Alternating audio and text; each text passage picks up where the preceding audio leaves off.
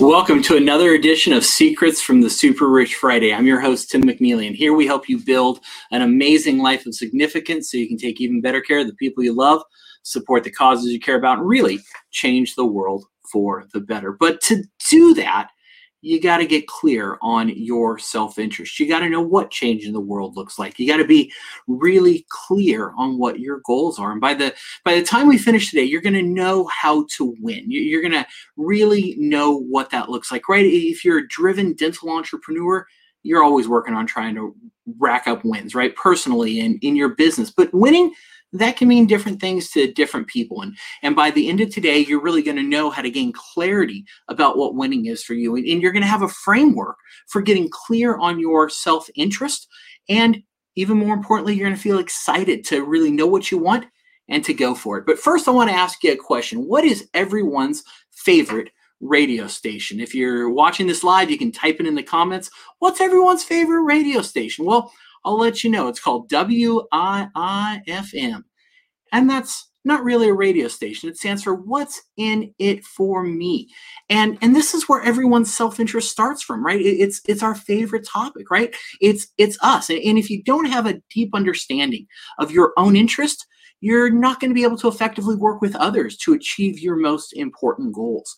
And that's what we're going to cover today, is really tell you how to gain clarity on what you want when you're negotiating, when you're making deals in your life and in business.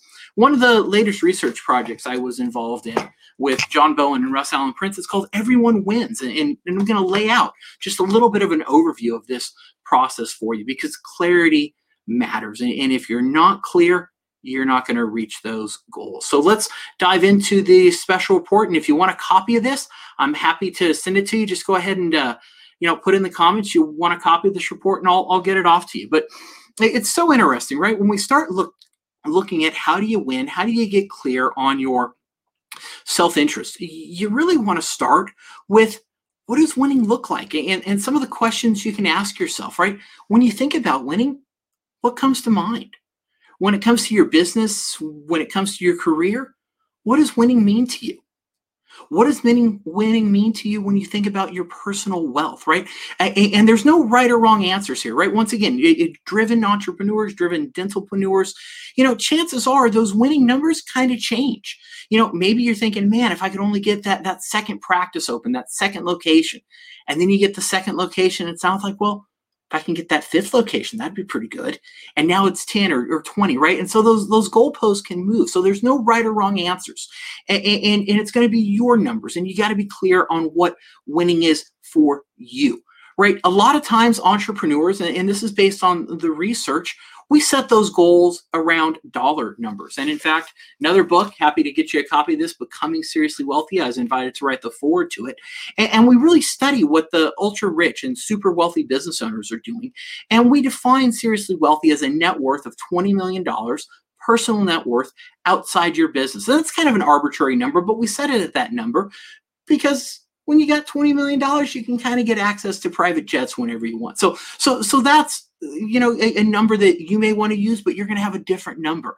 Find out what that number means for you. But a lot of times growing and building your wealth is going to be part of what winning means to you. And regardless of that number, make it a stretch goal, right? Stretch it, make it challenging, but get really clear on what that number is for you and what winning means for you. The next step you'll want to consider and look at is, really working on your self-interest. So we talked about defining what winning means and some of those questions that you can ask yourself. Now let's dive in and look at those self-interest, right? Your self-interest, this is the lens that you can really view your dealing and your relationships with other people. And you're not going to be able to work most effectively with the person on the other side of the table with you if you're not clear on your self-interest.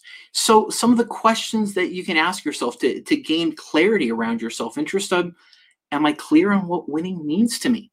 Am I very clear about the intermediate goals I need to achieve to reach my end goals? And if so, are you bringing that knowledge to every single situation? And so you want to work on your self-interest. So gain clarity on what winning means. Then you want to define your self-interest. And then you really want to get clarity. Many times, if you have a meeting, you're going to go into that meeting with an agenda instead of actually trying to find out what the agenda of the other person is. And oftentimes, if you've ever done a meeting with me, the way I open up is, what does an ideal outcome from your perspective look like? Because I know I've got my agenda. I want to find out what the agenda is from the person across the table from me is looking like. And so when you tend to only think about intermediate or short-term outcomes instead of the wide range of possibilities, you can really miss an opportunity to help that other person and for you to help yourself achieve your goals. And when we study what the best entrepreneurs do, they really do approach every single situation looking for how they can help that other person achieve what they're trying to achieve, right? They're focused on the other person because they realize the more you can help others win, the more you're going to win. But at the same time, always ask yourself, how do I benefit?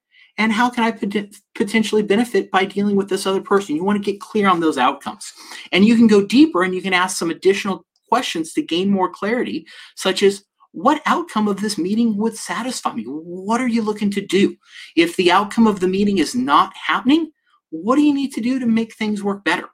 You can also consider asking what results with this person would make you feel like you've been extremely successful, and what are your minimal acceptable results? What happens if you don't reach an understanding with that other person? And what opportunities are there for you in working longer term with that person to enhance the relationships? What will you need to take advantage of those opportunities? And so you really want to follow that process. Number one, you want to get clear on what winning means to you. Number two, you want to keep your self-interest in mind. And lastly, you want to gain clarity of what kind of relationships, what you're looking to get out of the business relationships that you have with other people.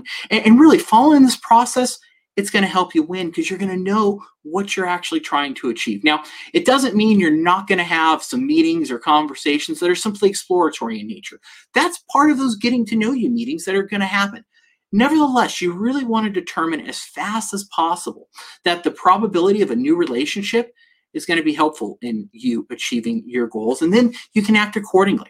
All of this, it's going to take a lot of effort, right? It takes a lot of brain space to do this, but you have to remain keenly aware of what your goals are, right? Both your end goals, short-term, intermediate goals. And if the discussions start going off in a different direction, don't lose sight of what you want to accomplish. For example, you may determine that the person you're working with, you have a strong relationship, but over time you see that it's not really going the way that you want it to, and it's not going to work out. And so you may want to change gears. Don't shortchange yourself, right? Set big goals for yourself, have great aspirations. And by doing that, you're probably going to foster some real big results. Failing to think bigger is almost going to guarantee that you're going to achieve less. So know what you want and really, really go for it. The bottom line, the clearer you get on what you want to achieve is going to really help you accelerate your success even more and help you build that amazing life of significance so that you can take care of the people you love, support the causes you care about, and really change the world for the better. If you want a copy of this report, just put it in the comments below and I'll send that to you. You don't need to send me an email or anything. I'll just get you this report on Facebook or LinkedIn or YouTube, wherever you message me, I'll get you a copy of this. So until then, get out there and make it an amazing day. I'm your host, Tim McNeely, and thanks for tuning in for another edition of Secrets of the Super Rich Friday.